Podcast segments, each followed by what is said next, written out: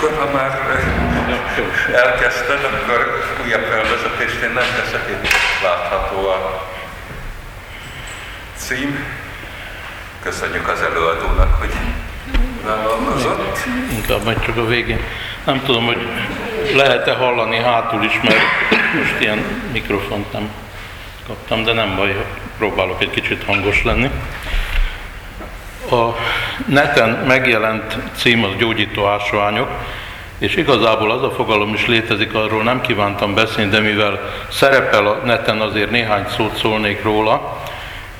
Vannak valóban gyógyító ásványok, amiknek bizonyos tulajdonsági alkalmasak arra, hogy bizonyos szűk körben kifejtsenek kedvező hatást, természetesen nem olyan mértékű, mint amit a reklám tulajdonít neki. Ezek a zeolitok, gondolom sokan hallottak már róla, egy különleges társasága, kristályszerkezetük nagyon laza, üregek, csatornák vannak benne, ezért a kristályrács belsejében is képes szorpcióra, és hát ilyen formán egy bizonyos tulajdonságcsoport alkalmasá teszi arra, hogy például bakterioszorb, kemoszorb hatást kifejtsen, tehát ilyen sepintőpor, meg belsőbe is aktív szénhez hasonló hatása van, illetve mivel eredetileg egy vulkáni anyagnak egy bizonyos málás terméke, ezért átalakulási terméke,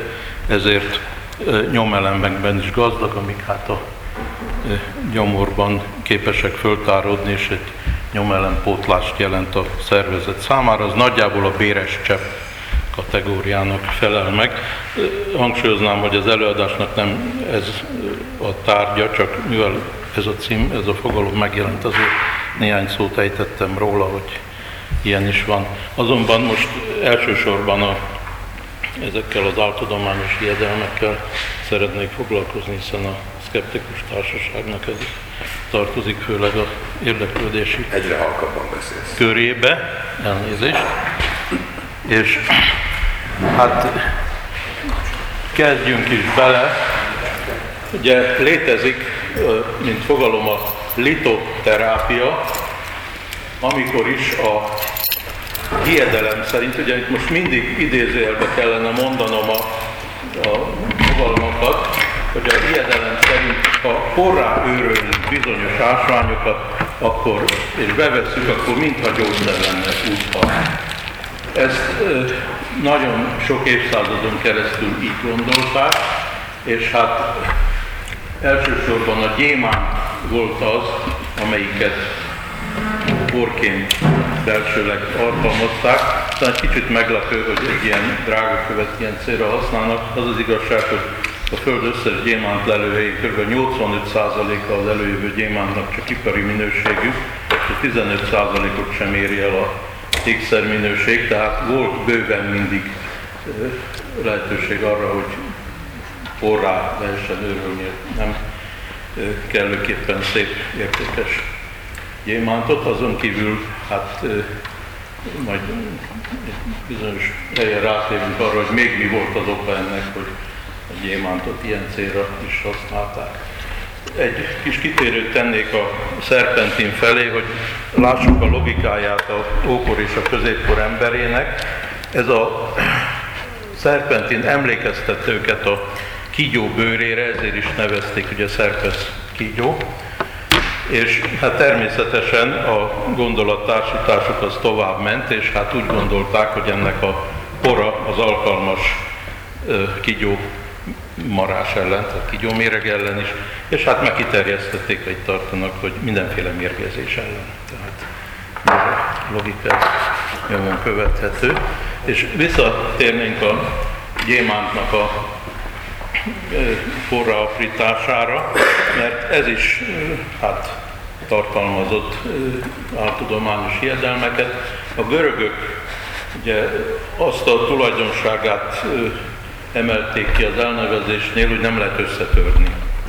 Úgy hitték, hogy nem lehet összetörni, és még a rómaiak idejében is egy rabszolga felszabadulhatott, ha képes volt üllőny kalapáccsal gyémántot összetörni. Most természetesen nem lenne a ókori ember olyan amilyen, hogyha nem fűzne emellé még, ez egyébként téves feltételezés mellé valami egyéb elképzelést, hát úgy gondolták, hogy a bakecske vérében áztatva ez a legyőzhetetlenség ez megszűnik, és hát akkor porrá törhető.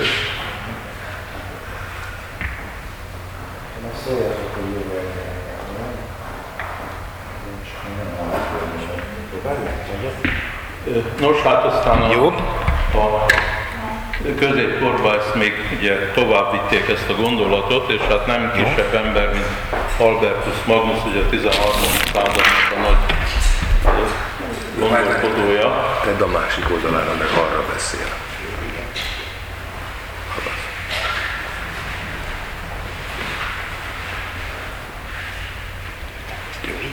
Majd megmutatom, ha beszél. Ha nem beszél, nem tudjuk megállapítani. Igen, Majd ha beszél, tehát hogyha eh, Albertus Magnus szerint, hogyha a bakecske halál előtt ugye petrezselymet evett, meg még egyéb növényeket is felsorol, illetve bort ivott, akkor ez a gyémánt lágyító hatás ez sokkal erőteljesebb. Nos hát, mi a helyzet a gyémánt törhetőséggel kapcsolatban, hogy a valóságot is egy kicsit nyomon tudjuk követni. A gyémánt oktaider lapok mentén fejlődik, tehát a természetes kristályforma is ilyen, és az oktaider lapokkal párhuzamos síkok mentén jól hasad, nagyon jól hasad. Itt egy nem egészen jó formájú gyémántnak a tusvonalra lehet látni, be rajzolták az oktaider lappal párhuzamos síkot, ami mentén itt van ez a tusvonal, hát ezt ugye kristályoptikával ki szerkesztették, hogy hol kell húzni ezt a hasadási vonalat. Következő lépés, hogy ezt ugye rögzítve megfelelő egy éles pengével és egy fakalapáccsal lehasítják. Tehát ilyen mértékben hasítható a gyémánt. Hangsúlyoznám, hogy hasítható, tehát ugye a hasadási elvállás az más, mint egyéb törési fajták, és így hát összetörhető. Ez a másik ábra, ez egy fúrófejet ábrázol, egy kemény gyémántbetétes fúrófejet, amiben ilyen gyufafejnyi méretűre összetört gyémánt kristályok vannak, többnyire oktaider alakúak. A Hortus Sanitatis nevű című könyvből, ami 1485-ben Mainzban jelent meg először, és utána még 200 éven át legalább 50 kiadást megért. Annak a ábráiból kiszedtem azt, ahol ugye Hortus Sanitas, ez a gyógyítás kertje magyarul, ahol a kövekkel és a gyógyítással kapcsolatos ábrák szerepelnek közvetlenül, csak úgy érdekességként, hogy mennyire foglalkoztatta a középkor emberét ez a téma. A gyémánt akkori gyakoriságára jellemző adatként mondanám, hogy egy ilyen gemma, amelyik körülbelül körömnyi méretű, tehát ezek nagyon picik voltak, ritka kivétel, van néhány nagyobb de a többség az ilyen kisméretű, nagyon aprólékosan megmunkálták, és hát ezt nem nagyon tudjuk másképp elképzelni, a leírások is vannak róla, hogy ez gyémánt szerszámmal tudták csinálni. Most miért hoztam elő ezt a példát? Azért, mert ebből múzeumokban százezernél több darab van jelenleg, ugye, és úgy tartják, hogy a egykor volt, ókorban volt tárgyaknak talán hogy az egy százalék, ami megmaradhatott napjainkra, akkor ha ezt beszorozzuk százal, ugye akkor azért tetemes mennyiségű gemmát készítettek, tehát ez azt jelenti, hogy a gyémánt, mint mindennapi használati eszköz a gemma vésők számára rendelkezésre állt.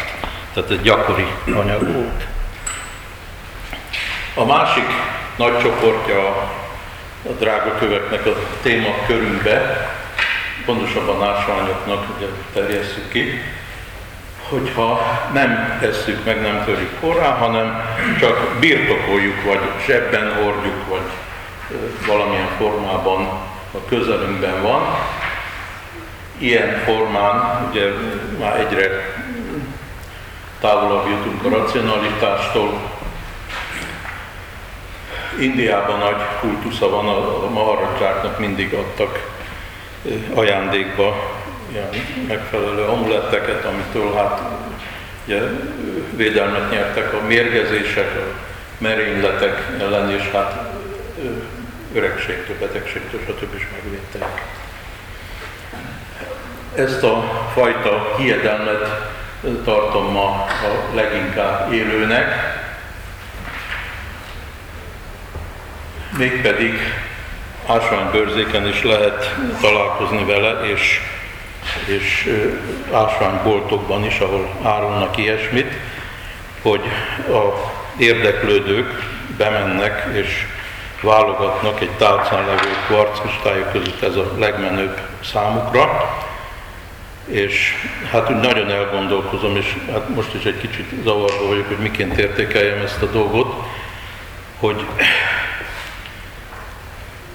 ha az eladó azt mondja, hogy ez a kő sugároz, pozitív energiát sugároz, akkor azt mondom, hogy neki motivációja van arra, hiszen ezt el akarja adni ezt a terméket, és hát ugye sündit is mellé kell hozzá, hogy sugároz. De amikor a vevő, aki pénzt ad érte, állítja, hogy ő érzi, hogy ez hat, ugye az már nem olyan egyszerű dolog.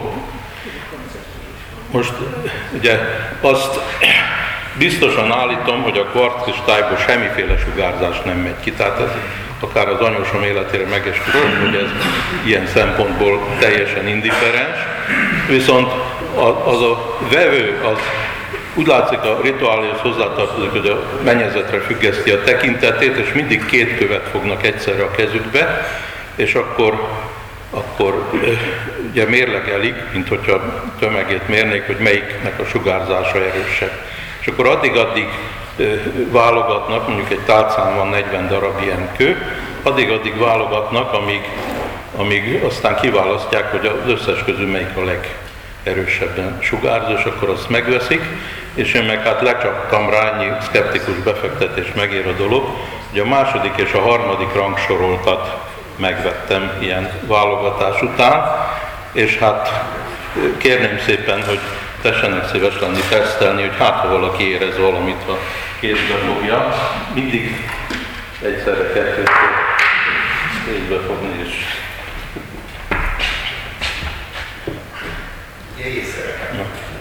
Volt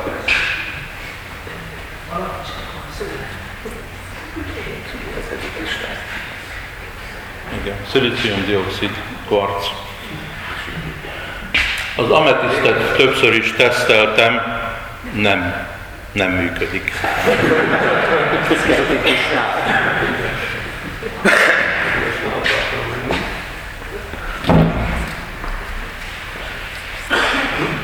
És hát itt van a korunknak az egyik legnagyobb szélhámossága, ez a szétében hirdetnek mindenféle marketing fogással. Ugye megint csak ilyen szkeptikus befektetés ezúttal időben, hogy rászántam több alkalommal is fél napomat, hogy elmentem ilyen termékbemutatóra, és hát mondjuk voltak nagyon primitív bemutatók, de olyan is volt, ahol orvos propagálta ezt a terméket, és hát próbáltam először is megkérdezni tőle, hogy vajon a jáde, amelyik gyűjtőfogalom és beletartozik egy piroxén és egy amfiból változat is, azok közül vajon melyik az, ami a, az ágybetétben van. Hát akkor kiderült, hogy fogalma sincs arról, hogy a jade az kétféle ásványt is jelenthet.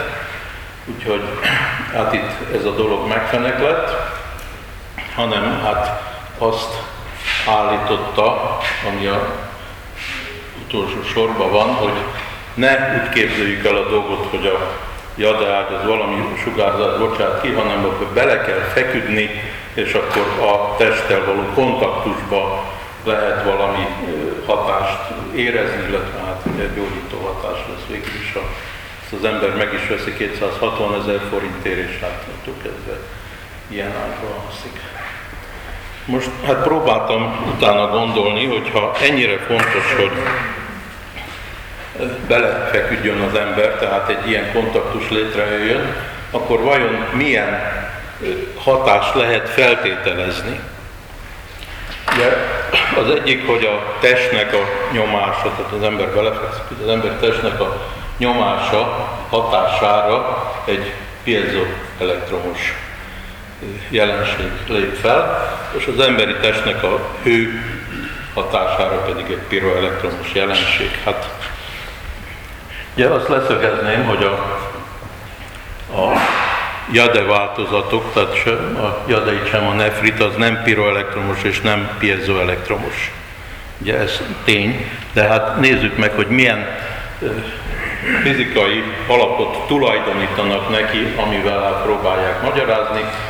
A piezoelektromosságnál egy olyan kristálycsoport jöhet szóba, amelyiknek enantiomor kristálycsoport, aminek poláros melléktengelye van, hát ilyen a kvarc, ugye egy trigonális kristálycsoport, és abban bizonyos orientációba kivágunk lemezt, akkor a következő szituációk jöhetnek szóba, hogyha megnyomjuk függőlegesen, akkor ugye deformálódik a kristályrács, és ez, az elektrostatikusan kiegyenlített állapot, ez egy olyan szituációt hoz létre, hogy ugye egyik oldalon a negatív töltések jutnak túlsúlyba, a másik oldalon meg pozitív. Most ennek a jelenségnek több irányba van reverzibilitása. Ugye egyrészt, hogyha másik irányból nyomjuk meg, akkor a polaritás változik. Ha húzzuk, tehát húzófeszültséget adunk, akkor ugyancsak változik a polaritás, de az elektrostatikus hatás megvan. És még olyan reverzibilitás is van, hogyha elektromos töltést adunk a két felületre, akkor megnyúlik, illetve összehúzódik, és hogyha ezt váltakozó ez a töltés, akkor rezgésbe jön a kvarckristály, és hogyha a rezgés szám a saját rezonanciával megegyezik, ugye akkor már eljutunk a kvarcóráig, és hát a mindennapjainkban használt rettentő sok olyan eszközig, ami hát kvarc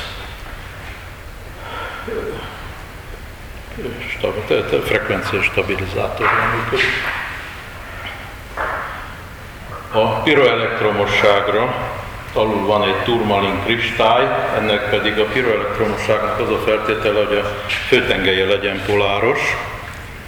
Ez a turmalinnál teljesül, és azért választottam ezt az ábrát, hogy itt még a színbe is eltérés van, ez nem törvényszerű, hogy egy poláros főtengei kristálynak a színbe is eltérés van, de történetesen az is van, tehát még demonstratívabb a lábra, hogy valóban poláros főtengelyhez van kötve ez a jelenség.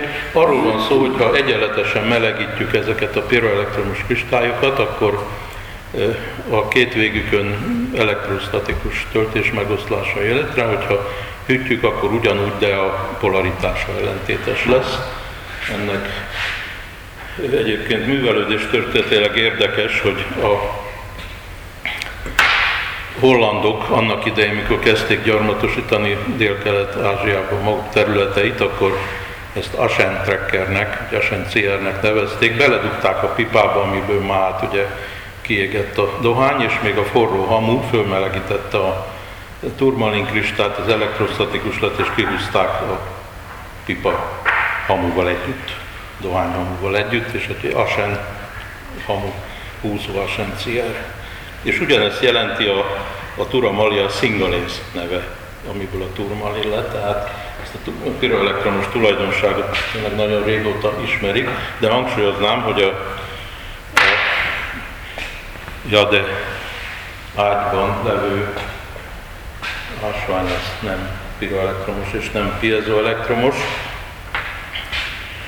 hogyha megkérdeznék, hogy vajon mi motiválhatta ennek a svindlinek a kitalálóit arra, hogy pont a jadekkövet választák erre a célra, akkor hát ha tényszerűen várnak választ, azt mondom, hogy nem tudom. Hogyha megengednek feltételezést is, akkor arra gondolok, hogy a jadekőnek a kínai neve Jü, égi kő, jelentése, és igen nagy tiszteletbe áll Dél-Kelet-Ázsiába, és nagyon sok kultikus tárgyat faragnak belőle, tehát albumaim vannak tele ilyen kínai kultikus faragványokkal, amit Jade kőből készítettek, főleg a, a nefrit változatból. És feltételezem, de hangsúlyozom, hogy ez csak feltételezésem, tényszerűen nem tudom, hogy esetleg, mivel ott ilyen kultikus ereje van ennek a kőnek, hát esetleg úgy gondolták, hogy, hogy ez a mindennapi gyógyításban is talán hasonló hatású lehet. Itt néhány ilyen jade faragványt tennék, hát majd gondolom utána meg lehet nézni. A szkeptikus voltam az nem is abban van, hogy ez vajon hat vagy nem hat ez a ágyban levő jade granulátum, ami hát, vagy szemcsék, amik hát ugye steppelve benne rögzítve vannak, hanem egy olyan gonosz feltételezés van bennem, hogy lehet, hogy ez nem is jade, ami ebben ágyneműben van. A következő miatt gondolom, hogy itt van egy jadeit kőzetlemez, ezt én két végén feltámasztom, kalapáccsal ráverek el lehet törni, de nagyon nagyot kell rájutni. Tehát kb. 60-szor akkora törőszilárdsága van, mint egy gránitlemeznek például, vagy, vagy más magmas kőzetlemezének. Tehát egy nagyon szívós ásvány, hogy ezt megtörni, természetesen meg lehet törni, hiszen nincs lehetetlen, annyira nem gyakori, hogy nagyon olcsó lenne, tehát én el tudom képzelni, hogy ezek a svindlerek a jadebetétes ágyba valami egészen más közet, morzsalékot raknak be, csak ráfogják, hogy jade. Hát, ja, de az nem az. Most addig már nem terjedt a szkeptikus befektetésem, hogy vegyek abból a célból egy, egy ilyen 260 ezerért egy ilyen ágybetétet, hogy fölfejtsem, hogy vajon mi van benne. De hogyha netán valakinek van is kíváncsi rá, nagyon szívesen megvizsgáljuk.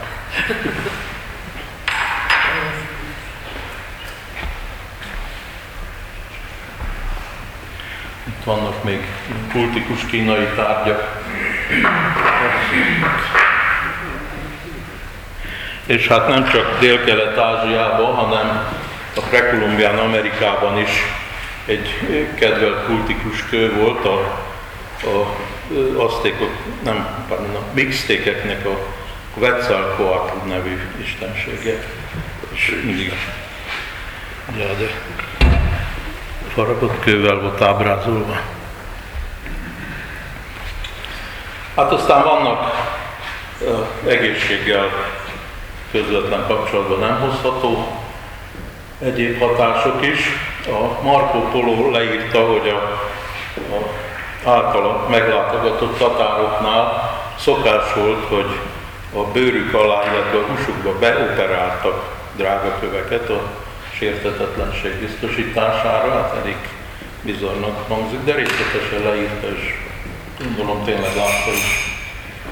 A jóslókövek, hát ezek szerte a világban használatban vannak a sámánoknál, meg egyéb jósoknál. Azt nem tudom, hogy a, a mai jósnőknek ez a bizonyos kristálygömbje, ez egyszerű üvege, vagy egyik kristály, ugye kristálynak mondják, de hát egy ilyen nagy egyik kristály, ez egy komoly befektetés lenne, úgyhogy lehet egy közönséges üveg. Néznek, nem tudom, ha valakinek van le valami információ. Aztán a, egy különleges vonása a köveknek, hogy imádás tárgyai is lehetnek. Ugye a közismert a Kába kő a Mohamedánoknak a szent köve, Mekkába, ami egy meteorit darab, befalazva bizonyos kocka alapú építménybe, de nagyon sok esetben máshol nagy méretű kristályokat imádnak, különféle.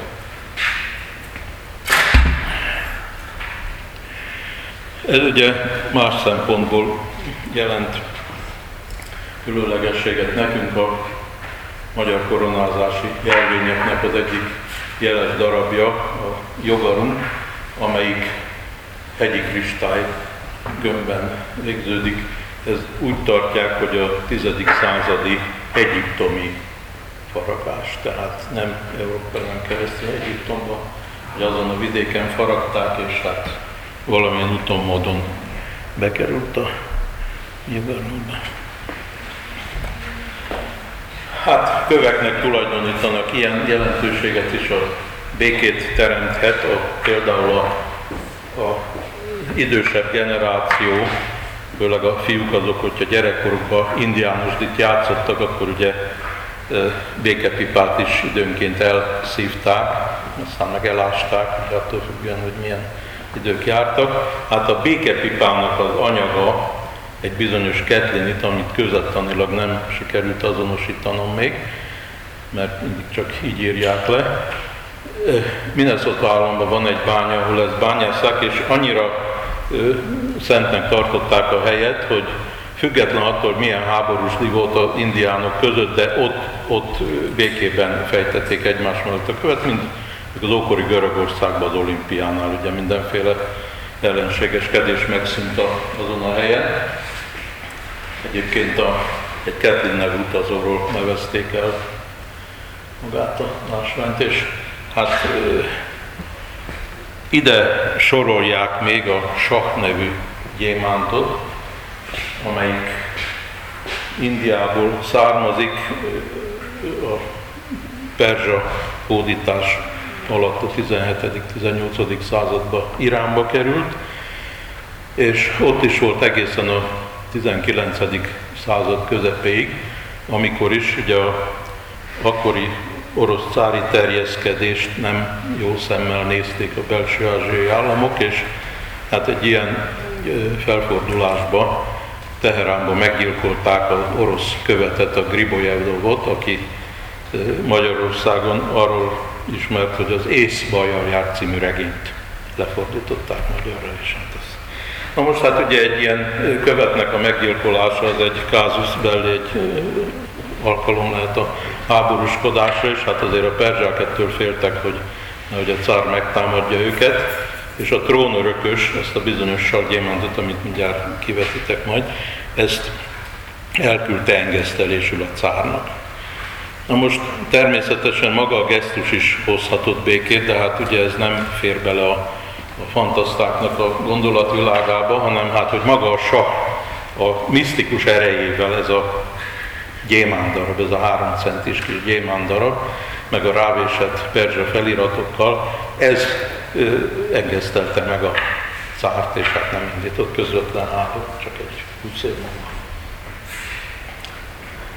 Bal szerencsét is hozhatnak a kövek.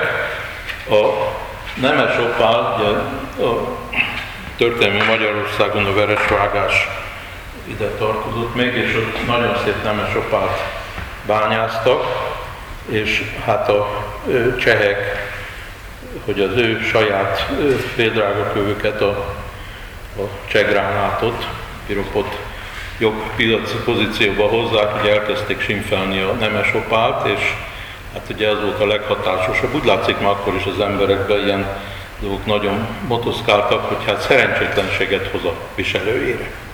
És az annyira elterjedt ez a hiedelem, hogy nem vették már, nem és opát jól lehet, nagyon leesett az ára, tehát igen, olcsón lehetett kapni, de akkor se vették.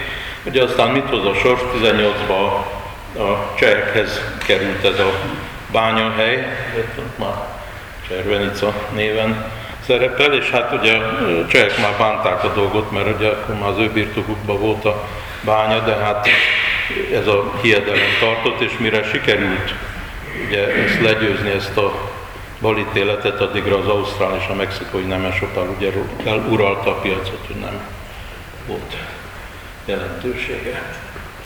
Hát a hógyémánt, ugye az, az is egy hírhet ilyen szerencsétlenséget hozó kő, hogyha a neten, a Google-ba megkeresik a hógyémánt megfelelő Wikipédiát vagy bármit, akkor ott sajnálatos módon csupa ilyen fantaszta leírás van róla, hogy milyen tömeggyilkosság tapad a szó szerint is, meg átvitt értelemben is a hóbgyémánthoz, de azoknak nagy része nem valós dolog. Az tény, hogy Tavernier hozta 1600-as évek közepén Indiából, Európába, és úgy tudjuk, hogy közvetlenül adta a 14. Lajosnak. Most a fantaszták közbeiktatnak még egy állomást, hogy, hogy előbb Velencébe kiszállt, és hát ugye a hajón akkoriban mindig voltak potyautasok, ezek a patkányok, akik hát hozták a, a pestis bolhát is magukkal, és ettől Velencébe kitört egy pestis járvány, tízezer halottal, az első tulajdonos is meghalt, stb. Tehát ugye kibővítik a Hobgyémántnak a gyilkossági statisztikáját már rögtön az első lépésből, utána ugye elrabolták, stb. Tehát mindenféle ilyen fantaszta dolog tapad hozzá. Az tény, hogy, hogy a Mária Antoinette is birtokolta, ugye, mint a Bourbonok családjába tartozó személy ezt a gyémántot, tehát ugye ott lefejezték, azt tudjuk, hogy Lafab hercegnő is a francia forradalom áldozata lett, aki a következő tulajdonosa volt, de hát ezek ugye a forradalmi eseményeknek a áldozatai. Utána nyoma veszett, állítólag Golyának van egy olyan, pontosabban Golyának van egy olyan festménye, ahol a, az akkori spanyol királynő nyakában van egy égkő, és hogy az a hóbgyémánt lehet, tehát hogy valahogy a spanyolok kezébe került, de hát elég nehéz azt a festmény alapján azonosítani. Az tény, hogy 1830 táján egy Hopp nevű bankár család birtokába került, végül is tőle kapták, a, vagy róluk nevezték el, és aztán hát elég sok további tulajdonosa volt, eladták a György királynak, visszavásárolták, stb. Tehát egy elég mozgalmas története volt a Hobnak, ami fontos, hogy a második Abdul Hamid szultánnak is a birtokába került, akit hát ugye aztán elzavartak a 1990-ben a ifjú törökök a trónról, de nem akkor halt meg, hanem 9 évvel később, tehát ugye ezt nem lehet a gyémánt nyakába varni. Aztán jött egy ö, hölgy, egy ö, McLean skót származású, de amerikai állampolgárságú hölgy, Evelyn McLean, aki majdnem felszállt a Titanicra, de nem szállt föl. Viszont úgy tudták, hogy felszállt, és ugye jött a kombináció, hogy akkor a Hobbgyémánt az nem is áldozata a Titanicnak a többi 1500 halottal, hanem, hanem az okozója volt. Tehát elsülyeztette a Titanicot is. És ez a őrültség annyira él, hogy nem régen egy terjedelmes olvasó levél megjelent egy napi lapba, ahol hát az illető azt veszegette, hogy illenék komolyabban venni ezeket a hiedelmeket, mert hát, hogy lám-lám, ugye, hogy a Hóbgyémánt is, hogy nem csak, hogy a hajót sülyeztette el, hanem 1500 ember, stb. Tehát még a mai napig is ezt hiszik, holott maga a gyémánt az Washingtonba a Smithsonian Institute-nak a kiállításán látható. Mai nap is bármikor egy nagyon szép gyémánt. Ugye, hát igaz is menjünk oda. Tehát a, ez a bizonyos sakgyémánt, erősen nagyítva, ez 3 centi hosszú az eredeti mérete, ugye ilyen megnyúlt oktaider alakja van, és arra lapokra vésték rá a perzsa feliratokat három oldalra is, ez pedig a pókgyémánt. Nagyon szép kék, 44 és fél karátos, elég szép méretes gyémánt. Elnézést, nem tartozik a tárhoz, de hadd tisztázom a dolgot. A drágakő karát az 0,2 g, ez a metrikus karát. Ugye idővel és helyenként is változottak 0,2 g körül leföl az értéke, és aztán rögzítették a 20. század elején 2 g, és ez nem azonos a gyémánt, pardon, az aranyfinomságát jelentő karáttal, mert az meg ugye 24 karát a 100 százalékos, 18 70 százalékos, és itt Bocsánat, akkor azt hol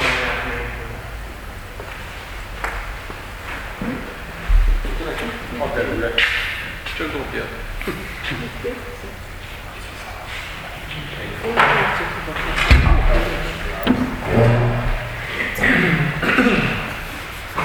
Riuscite a costituire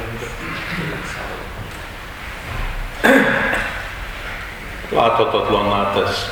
Nagyon komolyan hitték sokáig a dolgot, pedig hát ugye erről az igazán könnyű lett volna meggyőződni, hogy igaz. Hát a szerencsekövek, ez is a jelennek az egyik csúcsa, hogy mennyire kedveli. Gondolom ez is nagy üzlet lehet. Olyan is van, hogy részben van benne igazság, tudni az ártalom az valós, ami ellen ajánlják, ugye az oltalom az nyilván nem, de olyan is van, hogy maga az ártalom is egy szamárság. Ugye duplán sünni az egész.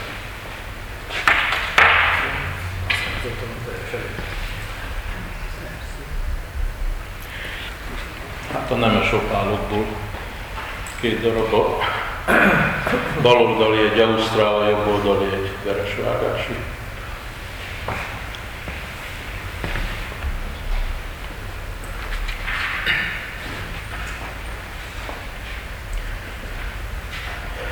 Hát a bölcsek köve, ez a középkornak egy, egy nagyon fontos áhított köve volt, ami valóságban sohasem létezett. Ez egy hipotetikus dolog. Úgy gondolták, hogy ha sikerülne ilyet előállítani, akkor ennek a segítségével a nem nemes fémeket lehetne nemes fémek kialakítani, ugye hát ez az alkímiának a alap törekvése nyilvánvaló üzleti céllal, de ezen kívül még más egyéb tulajdonságot is ruháztak rá. Ugye a betegség gyógyítás életet meghosszabbítja, és, és valami, amit még nem írtam ide, de alkimisták számára végzetes volt, azt mondták még, hogy a túlvilági boldogságot is meghozza. Na most ugye ebbe a keresztény egyház ebbe, ilyenben nem megy bele, mert nyilvánvaló, hogy ez az ő kompetenciája, hogy, hogy ugye a túlvilágon mi történik a lélekkel, és hát hogyha az illető az életével, életben, tehát e világi életben való viselkedéssel nem szolgált rá, akkor ugye esetleg ilyen búcsú cédulákkal, meg egyéb üzleti fogásokkal, de mindenképpen a keresztény egyház hasznára lehet ezt a túlvilági életet biztosítani, és hát ezt ne akarják a alkimisták a bölcsek kövével helyettesíteni ezt a dolgot. Úgyhogy azért aztán a, a keresztény egyház üldözte az alkimistákat, nagyon keményen üldözte, még ilyen inkvizíciószerű eljárás is folyt ellenük, ami hát ugye az alkimisták részéről egy nagy szállással volt, hogy ezt belevessék a, a hatások közé. Most ami hát engem is zavarba ejt, hogy voltak látszólagosan sikeres transmutációk, szavahihető emberek írtak le olyan eseteket, amikor szemük láttára nem nemes fémből nemes fém képződött, tehát ugye említenénk a elmondott, aki hát egyébként ők kitalál, vagy állította először, hogy a gázok is anyagi természetűek, tehát anyagban vannak, vagy helvécius, vagy spinozát, tehát tényleg maguk korábban nagy tudósok voltak szemtanúi ezeknek a látszólag sikeres transmutációknak.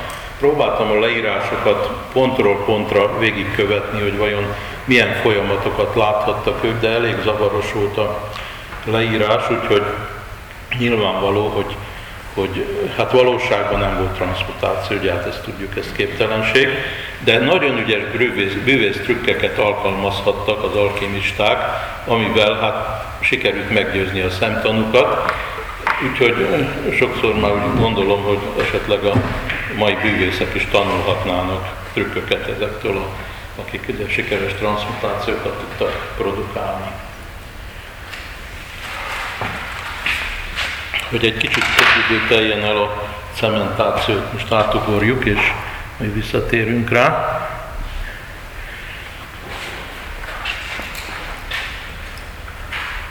Hát ugye elég sok fiktív tulajdonságot is, ugye az eddigiek is azok voltak, de még ezen kívül is tulajdonítottak. Főleg a Rubin volt az, amelyik képes világítani. És hát a drága kövek erejének létéről, hogy ez az alapvetően két felfogás birkózott egymással, hogy vajon egy belső lényegéből fakadó dolog, vagy hát külső eredetű. A utóbbira, a, például a Megember szövegre, ha ránézünk, hát nem lehet érte egyszerűen értetetlen, magyarul van, de mégis értetetlen, úgyhogy úgy gondolom, hogy ezt nem is nagyon lehet komolyan venni, inkább azoknak a véleményét, akik ugye úgy gondolták, hogy ez természetű. És hát végül az ivari dimorfizmus, tekintettel arra, hogy az élővilágnak a túlnyomó nagy része vagy fiú, vagy lány, tehát létezik ez a ivari dimorfizmus, hát miért pont az ásványvilágban ne lenne, és ezért szabályosan a mai napig is fiú és lány ásvány példányok, tehát nem ásványfajokat, hanem ásvány példányokat egy-egy ásványban belül megkülönböztetnek. A megkülönböztetés az elképesztően primitív, tehát tényleg óvodások, gyermekek szintjén van. Körülbelül azt lehet mondani, mint ahogy szokták, ugye, hogy van fiú meg lány cseresznye, ugye fiú cseresznye, kukacos, a lány cseresznye, repet, tehát ezen a szinten van az ásványoknál is a megkülönböztetés, de, de komolyan a ásvány bőrzéken nem egyszer elhangzik, hogy ő, tudom én, ahátot szeretne, de egy lány példányt, vagy példányt. Nem, nem mindegy nekik, hogy miatt. Ez a két kis itt egy pár volt? Hát igen, nem, ez is kérdés.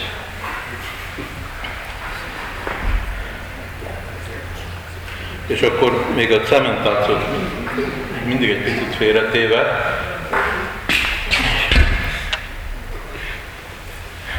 a hozzárendelésekről néhány szót, hogy ugye egy-egy ásványnak a bolygókhoz, hónapokhoz, stb. Tehát még ennél is több hozzárendelési lehetőség van.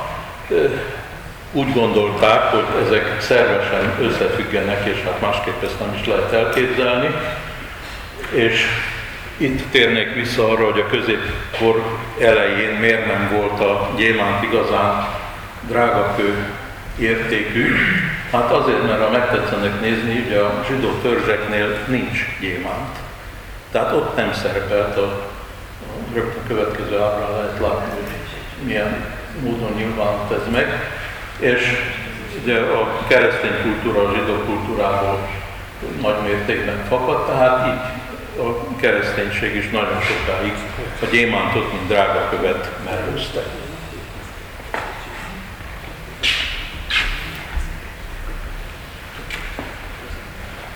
Itt a két különböző ábrán a, a zsidó főpap, amikor a Jehova elé járul, akkor ezt a bizonyos mellvértet mindig magára teszi, ahol ugye első helyen szerepelnek fent a drága kövek, alatta pedig a zsidó törzseknek a nevei, tehát akár még egy rangsornak is tekinthető, itt pedig egy másik ábrán ugyanaz a mellvért a 12 zsidó törzsnek a nevével és a drága kövekkel.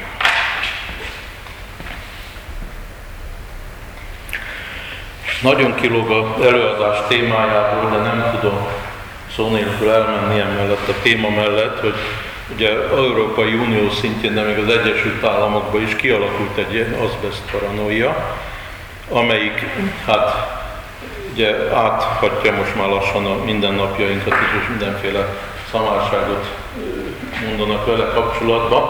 Ugye itt megint úgy kezdődik a dolog, hogy ezek a leginkább azbest ellenesek nem tudják, hogy kétféle azbest van, és ezek lényegesen különböznek fizikai tulajdonságaikba egymástól. Azt lehet látni a kémiai összetételből, hogy ezek között nincs toxikus fém, tehát ugye toxikus anyag nincs egyikben sem. Az amfibol azbest az egy jó saváló, viszont nem tüzálló anyag, tehát ilyen formán a felhasználása is ugye, egy bizonyos irányba van, viszont a másik, a krizotil azbest, az egy rétegszilikát, egy filoszilikát, ami össze van pöndörödve, tehát ilyen kis csöveket tessék elképzelni, meg a mikrométer nagyságrendű a átmérője, és ez jó hajlítható, vonható szövet és tűzálló is, tehát hogyha egy tűzoltó ruhába levő hővédő réteget tekintjük, akkor az nyilvánvalóan krizotil azbest lesz. Most a veszélyes a amfibol azbest. És csak az. A krizotil azbest az nem veszélyes, és hát az amfibol azbestnél is ja, végig gondoljuk a kockázatát, akkor mivel se olyan nagy. Tudod dolog, hogy az Antarktisz jegét megfúrják több helyen is, és ugye időben visszafelé lehet következtetni a légkörű ülepedésnek a viszonyaira a különböző mélységből vett jégmintákból, és hát azt találták, hogy olyan mélységben, ami bizonyosan az ipari korszak előtt ülepedett le, egykor abban is van ugye, százezer szál azbestrost literenként, a ipari korszak ugye két nagyságrendel megugrott ez a koncentráció, és hát a levegőből ugye ez egy más mértékegység, mint literben van ott, meg köbméterben, ugye. De ott az olyan tiszta, hely, tiszta levegőhelyeken is, mint az Alpok is van. Azbesztrus a levegőben, tehát ez nem egy természetidegen anyag milyen kockázatok vannak. Ugye leginkább a, a sőt, lehet mondani kizárólagosan a belélegzett azbestrostok a, a tüdőhörgőkbe beleállnak, és ott okozhatnak jobb esetben azbestózist, ami ugye a szilikózisnak megfelelő. Egyszerűen arról van szó, hogy a, hörgők felületébe beleállt azbest tűk, ezek irritálják a hámszövetet és betokozza. És akkor ezzel csökken a légcsere, gázcsere felület, és hát hogy idővel annyira csökkenhet, hogy az illető már két-három lépcsőfokot tud egyszerűen lépni, tehát ez az azbestózis sem egy barátságos dolog, de ebben még nem lehet belehalni. A másik ártalom a tüdőrák, amit az azbest rost okozhat, és hát úgy tűnik, hogy ez az egyetlen ártalom. Most idézelben mondanám a, a csakot is mellé, mert ugye azért, ha egy ember meghal, az is egy nagy veszteség, de, de messze nem olyan mértékű ez az ártalom, mint a, a, ahogy ezt hirdetik. A Egyesült Nemzeteknek az egészségügyi szervezete széles körön vizsgálta az azbest cement hullám, pardon, nem hullám, a vízvezetékcsöveket, ugye nagyon-nagyon sok helyen a Pest területén is az cementből vannak vízvezetékcsövek, és hogy vajon a mállás során a vízbe, ivóvízbe kerülő azbesztrostok okoznak-e valamit a béltraktusba, és úgy zárta le a vizsgálatot, hogy nem okoznak. A bőrfelületen ugyancsak nem veszélyes, a azbesztros kizárólag belélegezve veszélyes. Hát honnan kerülhet azbest a levegőben a legnagyobb forrása az azbeszcement hullámpala. Ebből, a, mivel ugye cement, tehát betonnal van kötve, az mállik a atmoszfériák hatására is olyan 3 g négyzetméterenként és évenként, ami a levegőbe kerül. Úgyhogy amikor én ilyen környezetvédelmi tevékenységet csinálok, mert azért abból élek főleg, és egy külföldi vevő jön és egy gyártelepet meg akar venni, akkor az auditban legelső kérdése az, hogy hány négyzetméter tetőfelület van hullám, az cement hullámpalával lefedőn, az lesz az első, hogy ezt lecserélni. Tehát ugye ez egy észszerű preventív intézkedés az azbest rostok levegőbe kerülésével szemben. Egyébként nagyon érdekes megnézni mikroszkóp alatt egy ilyen hullámpala darabot, hogy ha szabad hivatkozom a háziasszonyi tapasztalatokra, hogyha valaki úgy süt libatepertőt bőrhájból, hogy nem tisztítja le rendesen, akkor ugye megsütötte a tepertőn ilyen pamacsok vannak, ilyen liba tollából ilyen kis pamacsok, hát tisztára néz ki a sztereomikroszkópban a hullámp alatt, és megnézzük. Nos hát a, a paranoiának az egyik nagyon rossz megnyilvánulása, hogy a beépített azbestet is veszélyesnek tartják. Ugye hát most egy ilyen program akar beindulni, csak nincs rá pénz, hogy a házgyári házaknál, ahol azbesztel történt a hőszigetelés, ott azt le kell cserélni. Ez a legnagyobb pénzkidobás és szamárság, mert hogyha egy, egy ilyen azbest szigetelőréteg jól le van fedve, akkor az nem kerül onnan semmi a levegőbe. És hogyha egy bútorszállító rosszul vesz be a kanyart a lépcsőházba és leveri a bútorsarkával a kis felületen a burkolatot az azbest hőszigetelőről, akkor egy hajlakkal befújják és kész. Tehát mindenképpen a, a porzásnak kell megakadályozni, és akkor nincs vész. A másik nagy őrület a azbest cementnek a veszélyes hulladéktá nyilvánítása. Ez a legártalmatlanabb hulladék, amit csak el lehet képzelni, csak le kell fedni, hogy ne kerüljön a levegőbe. Tehát ilyen formán igen sok pénzt ki lehet dobni az ablakon, hogy, hogyha ez a mániánk, hogy az azbest cementet ki kell iktatni teljesen az életünkből. A legjobb tudomásunk szerint Magyarországon egy ember halt meg olyan tüdőrákba, amit esetleg az azbesznek lehet tulajdonítani. Egykor a Szovjetunióban ugye szállítottunk iparos autóbuszokat, és nekik elvárásuk volt, hogy a hőszigetelés a karosszériának legyen magasabb szintű, mint ami Magyarországon van, és a dupla falu ablaktól kezdve az azbest hőszigetelésig elvárták ezeket a többlet beépítéseket, és azok az emberek voltak, vagy 30-an, akik talán 20 éven keresztül építették be a karosszéria elemekbe az azbestet, ezt a Szovjetunióból kaptak ezt a azbestet ilyen célra, és építették be, mondom, voltak vagy 30 és 20 éven keresztül ment ez a munka, és egyetlen egy ember volt, aki tüdőrákban meghalt, és berevitte az özvegye a dolgot, és méltányosságból megítélték neki a kártérítést de nem mondta ki a bíróság se, ugye orvos szakértők serege dolgozott az ugyan feketén-fehéren, hogy ez az azbesztől volt.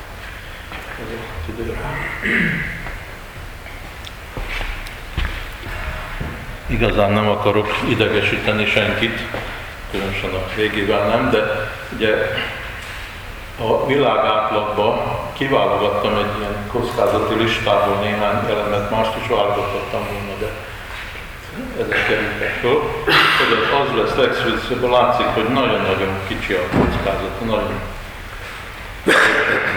egy millió lakosra jutó halálozás, és ugye, hogy haladunk lefelé, hát úgy többé-kevésbé monoton nőnek a kockázatok, és hát ugye eljutunk a utolsó.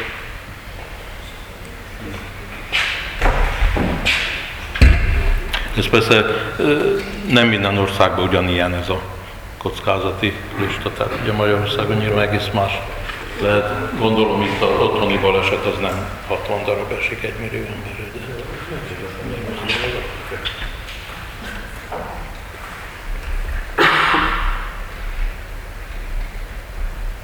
Nos hát, tovább nem akarnám ezzel húzni az időt.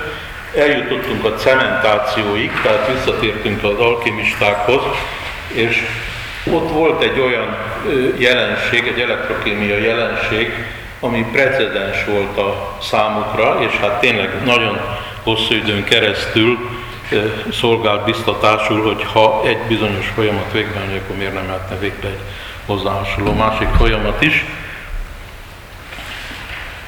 A cementálásnak, ez egy kohászati szakkönyvből vettem a kimásoltam.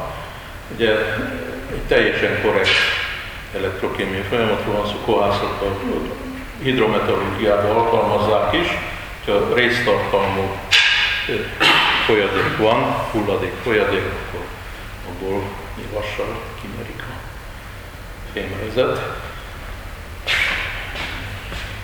Szorongva nézem, hogy mi az eredmény. Tessék szívesen megnézni, ugye le csiszolt felület olyan volt, ami előtt bedugtam ezt a részgálizba, és ami belemerült, ott rész vált ki. Mi történt? Ugye nem a vas alakult át rézzé, nyilvánvalóan, hanem helyet cseréltek, tehát ugye a, vas, mint elektron a szilárd oldatba ment, és a rezet redukálta, és az mint elektronreceptor ugye, szilárd fázisba Nos, hát mi ezt tudjuk, hogy ez egy milyen kémiai folyamat, elég jól ismerjük a, a részleteit is, ugye ez az adaptált nervszterjenet ismerni. Azonban gondolkodjunk a középkori embernek a a mentalitásával. Ugye azt látta, hogy Szomolnokon, az a Szepes-Gömör ércettségbe levő bánya, tehát Szomolnokon folyik ki egy kékszínű víz a bányából, amit fölfognak, fakátakba eresztik, és, és vashulladékot raknak bele, és egy idő után ugye rezet vesznek ki. Ezt a helycserét ő nem érzékelte, hanem mit érzékelt? Azt érzékelte, hogy a vasat alakult részét. És itt van a számára precedens, hogy ha megtörténhet az, hogy a vasból rész lesz, akkor miért nem történhetne meg, hogy a higanyból arany lesz, vagy az óvonból arany lesz. Ugye, tehát csak meg kell keresni ezt a bölcsek kövét, amelyik alkalmas erre a transmutációra, az átalakításra. És hát ez a hiedelem, ez a 18. századig tartotta magát, és tekintettel arra, hogy a Földön több helyen is volt ilyen ahol a bányában megtörtént egy bizonyos fokú oxidáció, és ugye a réz szulfidok, vízoltató szulfát alakultak. Ugye Ibériában van a Rio Tinto nevű folyó, az Tinta folyó. Kék, kékes volt a vízen azokkortól kezdve, ezért nevezték el itt, tehát ott is létezik ilyen jelenség. És és hát ilyen formán a alkimisták ugye ezt precedenst tartották szem előtt. Ha megnézzük ezt a folyadékot, akkor ez egy kicsit zöldebb lett, mint volt. Ugye egyszerűen azért, mert a vas 2 az ugye jellegzetes sörös üvegnek a palat zöldje, ugye egy kicsit bezöldítette. Nos, hát befejezésül, hogy lehetne értékelni ezeket a hiedelmeket, amelyek a ásványokkal kapcsolatban az évszázadok során felléptek, és hát a mai napig is tartanak. Hát a mai állapotnak az értékelésébe úgy gondolom, hogy a maga az alapelv az egyértelműen szamásság, hogy ugye itt bármilyen természet fölötti hatása lenne, viszont a másik hatást, a itt is létező placebo hatást, azt nem hagyhatjuk figyelmen kívül, mert amikor részt veszek egy-egy ilyen termékbemutatón, mondjuk, és a jadágyal kapcsolatban hát kifogásaim vannak, akkor a, ott megjelenő, még nálam is idősebb hölgyek és urak, azok majd megvetnek. hogy hogy mondhatok én ilyet, hiszen ők már megvették, kipróbálták, használ nekik, stb. Tehát ez, ez számukra egy létező terápiás eszköz. Hát most akkor ugye az emberbe fölmerül, hogy most olyan nagyon fontos az, hogy vajon a placebo hatást is szüntessük meg, és, és hát annak érdekében, hogy a szélhámosok ne nyerészkedjenek ezen a ágyon, vegyük el a lehetőséget azoktól, akik hát pszichikailag ugye, alkalmasak vagy képesek arra, hogy ilyentől is gyógyuljanak. Tehát ez az egyik dilemmám, hogy nem tudom ezt hogy értékelni. A múltbeli dolgoknál pedig hát alapvetően háromféle nézet van, amiből én ugyancsak nem tudok választani, melyik a helyes. Ugye az egyik úgy tartja, hogy hát a mai tudományos felszereltségünkkel semmiképp nem ítélhetjük meg a múltnak a tévedéseit, ez egy hiba lenne, ez teljesen egyetértek ezzel. Van viszont egy olyan nézet, amelyik azt mondja, hogy, hogy próbáljuk meg azt nézni, hogy vajon az ő tudományos szintjük szerint ez akkoriban helytálló volt-e, vagy pedig lehetett volna akkor is okosabban megoldani a dolgot. Engedjék meg, hogy egy másféle példát hozzak, nem éppen az ásványok köréből. Az ókori görögök tudták, hogy a hold a fényét a naptól kapja. Ezt egyértelműen leírták Arisztotelésztek, ezzel sokan. Ugyanakkor korongnak képzelték a holdat. És ugye nagyon egyszerűen meggyőződtettek volna róla, hogy a korongot nem lehet úgy megvilágítani, hogy alakba legyen megvilágítva, tehát az csak egy gömbben lehet elérni. Tehát nagyon egyszerű módon egy görögdínyével, meg egy tányérral, kísérleti eszközön, meg egy lámpással meg lehetett volna győződni, hogy ez csak gömb alakú lehet, hogyha a fényét a naptól kapják. Körülbelül így vagyok a ásványokkal is, hogy egy gyémántot miért nem lehetett volna megpróbálni összetörni, úgyhogy nem áztatják bakkecskevérbe, másokat meg úgy, hogy bakkecskevérbe áztatják, és látják, hogy ugyanúgy törik mind a kettő, illetve hasad a oktaideglapok mentén. Tehát ugye egy ilyenfajta mérlegelés is lehet, hogy hát azt sem tették meg, amit megtettek volna kísérlet úton. Persze, hogy ez nyilván nem volt az ő szemléletükbe kiemelt helyen, hogy kísérletileg esetleg valamit lehetne csinálni, bár Roger Baconnek a mentségére mondom, ő is ugye kortársa volt Albertus Magnusnak a 13. században, ő már cáfolta ezt a gyémántnak a törhetőségét a kecskepak vérével kísérleti. És a harmadik nézet ezzel a témakörrel kapcsolatban pedig az, hogy, hogy tekintsük ezt a városi folklór részének, tehát mind a népmesét. És úgy kezeljük a dolgot, hogy ugye népmeséket se tekintjük igaznak, de érdekesnek, és hát az emberiség kultúrkincsének fölfogva hát ilyen formán értékeljük. Nem tudok a három álláspont között egyértelműen állásfogni, illetve hát az elsőt azt elvetem, de a másik kettőt azt nem tudnám hogy értékelni. Na kérem szépen, hát nincs a zsebembe a bölcsek úgyhogy nem biztos, hogy a kérdések mindegyikére megfelelő választ tudok adni, de hogyha elhangzanak a kérdések, akkor hát együtt gondolkodva okosabbak leszünk.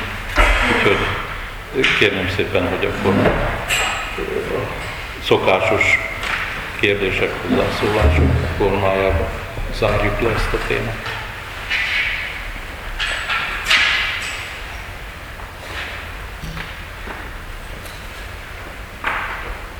Köszönöm. Mesélem a késői ember, nem tudom, hogy hang, hang erről esett a vezetőre szó, de ugye az lenne az én kérdésem kultúrtörténet oldalról, hogy vajon mi az oka annak, hogy, hogy ezek a kristályok, vagy a drágokövek azok az emberekben ilyen, ilyen misztikus érzekkel, azért mert szép, mert fényes, mert csillók, vagy mert az aranynál az ember érzi, mert de azt gondolom, hogy hát most aranyból csináljuk a pénzt, vagy pedig vasból vernénk, vagy most alumíniumból, ugye hát annak van egy értelme, mert hát az aranynak van olyan kellemességű tulajdonsága, amelyek miatt ugye elterjedt, mint egy általános fizetőeszköz. És akkor az emberek igyekeztek mozogni az arany irány. Hát erről szóltad, hogy Európa történetében hisze. Az, hogy a kristályok ennyire ilyen misztikus magasságban jelentettek, mert az arany nem egy fizetőeszköz. Ennek van-e valami a kultúra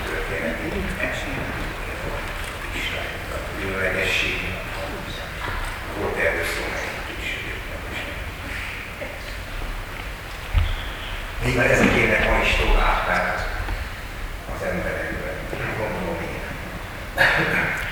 Igen, hát a drága kövek kétségtelenül, hogy nagyon korai időktől kezdve már a, a esztétikai értékükkel is ugye megfogták az embert, és a tezaurálási szerepük is nagyon korán már megnyilvánult, tehát a uralkodóknak, fejedelmeknek a kincstárába egy nagyon komoly mértékszámot jelentett, hogy mennyi drága kövük van, milyen foglalatban. Úgyhogy ez, ez a két motivum, tehát az esztétikai érték és a tezaurálás, ez biztos, hogy jött. A harmadikként én pedig azt gondolom, hogy, hogy annyira nem kiemeltek a drága kövek, hogyha megnézzük a korai szerzőknek, tehát a Pliniusnak, ugye az időszámítás szerint 79 val meg a Vezúv kitörésénél, tehát előtte való évtizedekben írta Historia Naturalis 32 könyvből álló nagy összefoglalóját.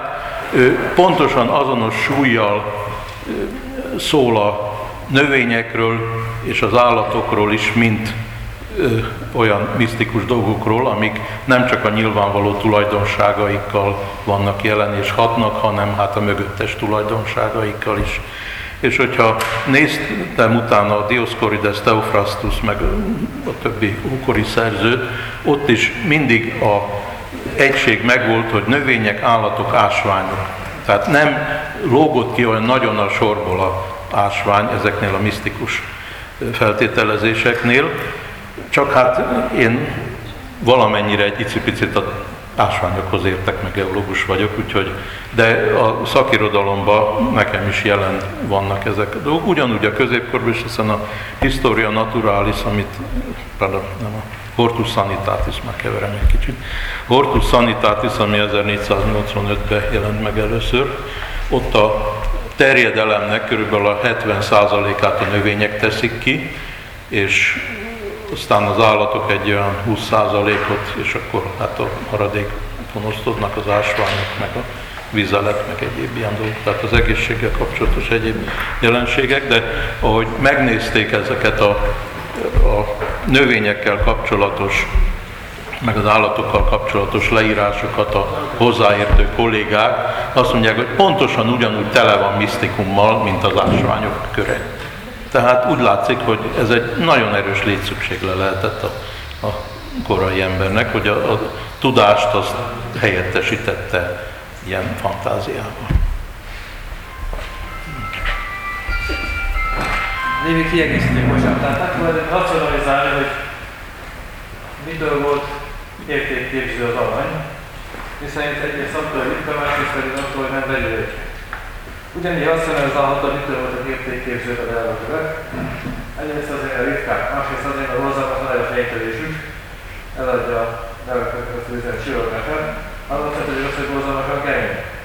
De egész csak következik az, hogy nem szoktak elkapni, miközben te értékképzőnek tartod őket.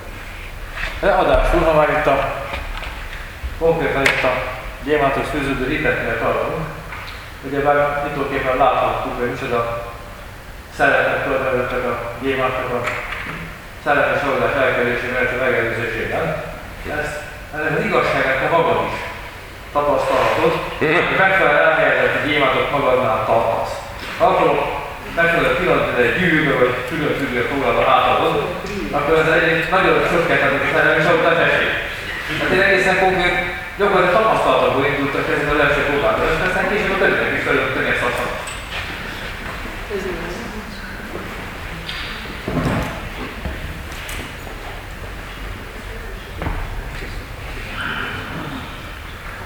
akkor azt kérdezném pillanat, hogy akkor ezek szerint senki nem érzett a kvarckistályokat fogva se hatás, se különbséget közöttük semmit. Tehát nem akkor...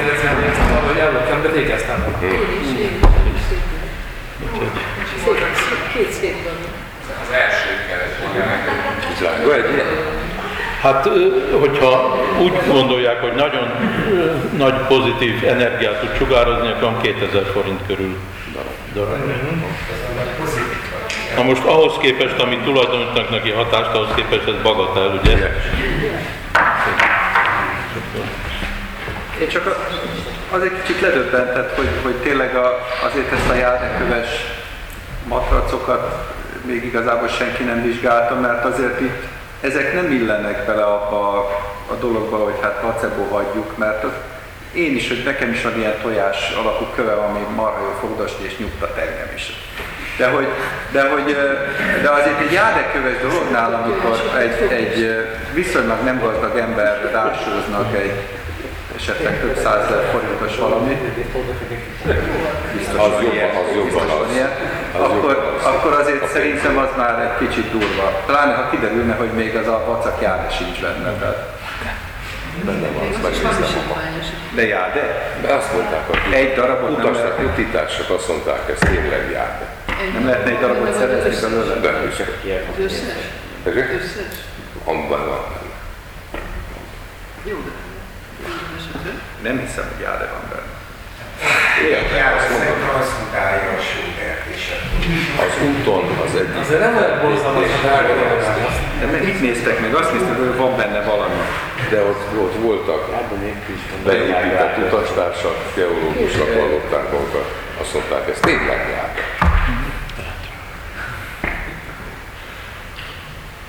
Kétszázötven ezer. De anyám azóta jobban alszik. Akkor hadd tegyek fel én is egy kérdést. Azért itt a kövekkel kapcsolatos hiedelmeknek eléggé sajátos vonása a rettentő nagy tartóságú. Tehát a szamásagok, amikkel itt foglalkozni szoktunk, azok általában viszonylag új eredetűek a, a legtöbb. A, különböző vizektől az egeli kerékig és egyebek. Ezeknek rettentő hosszú története van, és ahogy mondott, hogy hasonló hi- hiedelmek fűződtek állatokhoz is, növényekhez is, azok viszont kevésbé élőek ma. Most a kérdésem az az volna, hogy találkoztál te olyan, e, olyannal, tudom, hogy nagyon bele ástad magad ezeknek az irodalmába is, hogy a folklorisztika vagy kulturális antropológia eszközeivel vizsgálják ezeket a hiedelmeket, terjedésüket, fennmaradásukat, tartóságukat? Vagy tudsz-e ilyen vizsgálatról? Konkrétról csak a prekolumbián Amerikában tudok, hogy ott is inkább a közép- és dél-amerikai részről, hogy ott módszeresen végignézték, és szakirodalma is van, hogy az egyes kultúrákban, amik hát egymáshoz viszonylag közel értek, de azért mégis nem sok kapcsolat volt közöttük, hogy ott vajon mi motiválta, hogy most ez- ez preferálja, az preferálja. Nagyon sok esetben ugye egyszerűen eldönthető volt, hogy a, a lelőhelynek a közelsége, vagy elérhetősége. De, de voltak olyan, olyan kövek, amiket több ezer kilométeren keresztül vittek, esetenként ellenséges területen is, mert fontosnak tartották, hogy ezt, ezt használják. És egy véletlen folytán úgy alakult, hogy amikor 1971-ben a, ez a perui milliómos a Miguel Mujica Gallo nevű úr, akinek Limában van egy múzeuma inka kincsekből. Ugye egy néhány hétre ide hozta Európába is kiállítani, és, és hát fölkértek engem szakértőnek a drága kövekkel kapcsolatban, ugye főleg aranytárgyak voltak, kevesebb drága kő, de az is volt bennük, és azoknak a vizsgálatára, és hát érdekes volt látni, hát egyrészt azt a, azt a most már szinte hihetetlen számunkra az a furcsaság, hogy a prekolumbián Amerika nem ismerte a forgómozgást. Ugye se semmit. És ennek megfelelően a, ezeket a szilva nagyságú és alakú ö, kvarckristályokat, meg egyéb köveket nem átfúrták, hanem kivésték a lyukat, és akkor az átlátszó köveken jól lehetett látni, hogy egyik oldalról is bement egy ilyen karcsú, mékas alakú lyuk, ahogy ugye vésték ki, meg a másik oldalról is. Aztán vagy találkozott a csúcsuk, vagy nem, egy kicsit elcsúszott egymástól, akkor ugye majdnem két lyuk lett belőle, amíg összehozták, tehát nem egyszerű dolog lehetett gondolom így. Ezt megmunkálni, és hát ugye azt találtam, hogy nagyon-nagyon közönséges köveket is nagyon ügyesen tudtak megmunkálni, befoglalni, tehát igazán szép esztétikai értéke volt ezeknek a ötös tárgyaknak így.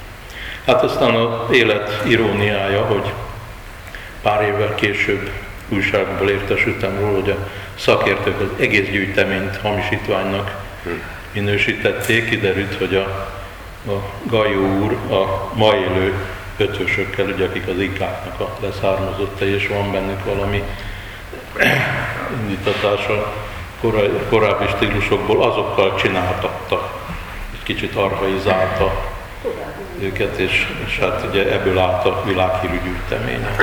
És kicsit aztán lelambozott, és hát ugye az egész szakértői tevékenységemet nagyon leértékelte. Egy szélhámos dolognak voltam az áldozata. Tudjuk, hogy az anyagoknak vagy tárgyaknak lesz valami jellemző saját frekvenciája, tehát például fényév, akármilyen tárgyak, minden tárgynak van ilyen tulajdonsága, és az a saját jellemző színével fénylik azután. Lehet ugyanilyen tulajdonsága akusztikailag is a tárgyaknak, poharat a fülünkhöz teszünk, az a saját jellemző frekvenciáját halljuk, és nem azt, amit a pohár, ami a poharat ér. Elképzelhető, hogy a híresebb ásványoknak ilyenfajta tulajdonsága. Vagy nyilván minden anyagnak van, de hogy ezt észrevehetnék esetleg. Hogy olyan erős ilyenfajta tulajdonsága van, ugye a poharat gyerek, minden gyerek észreveszi, hogy a poharat fölépít ezt, tehát akkor az a pohár milyen furcsa, furcsa dolog. Lehet-e, tehát a kérdésem az, hogy lehet-e valami ásványnak olyan erős, ilyen jellemző, szerű, ilyen szerű tulajdonság, hogy ezt már észrevették az emberek, és ehhez kötöttek valami hatást. Úgy találtam, hogy a vélt hatások meg a valódi tulajdonság között soha semmiféle köszönő viszony se volt. Tehát például a nefrit esetében ugye évszázadokon keresztül hitték, hogy vesebetegségekre jó, a, a, a nefritis is ugye a vesét jelenti, és manapság szóba se jön, hogy ez veses specifikus lenne ez a kő. És, és nagyon sok más kővel is, hogy, hogy ha van is valami valóságos tulajdonos, fizikai tulajdonság, ami létező tulajdonság, mérhető, érzékelhető, de semmiképpen nem az, amit hisznek neki, mert az, az mindig valami egészen közös elvarázsoló dolog. Úgyhogy nagyon el tudják kereszteni a fantáziájukat a ilyenek.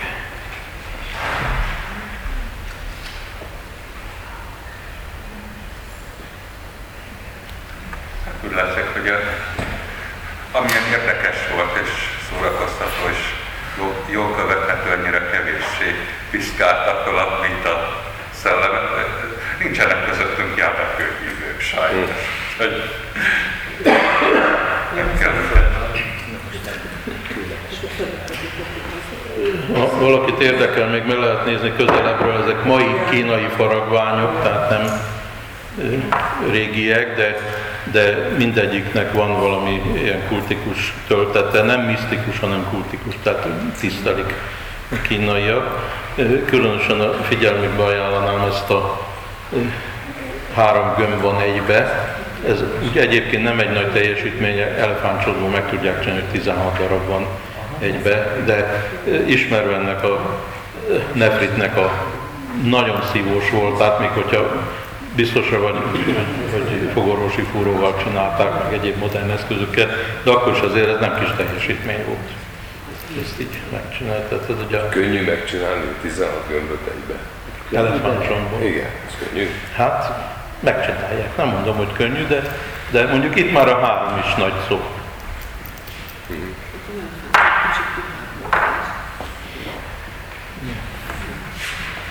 Na most hát ugye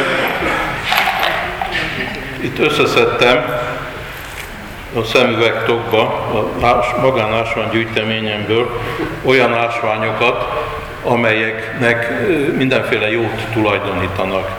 Tehát, hogyha ebből bármi is igaz lenne, akkor én ugye egy magegészséges fiatalember lennék, megnyertem volna a lottóötöst, és sorolhatnám még mindent, ezzel szemben ugye a valóság az, hogy egy 65 éves kripli vagyok, már hazajárok szinte az orvoshoz, a pénztárcámról jobb nem is beszélni, és egyéb úgy, hogy úgy, úgy tűnik, hogy nem, nem segít a dolog.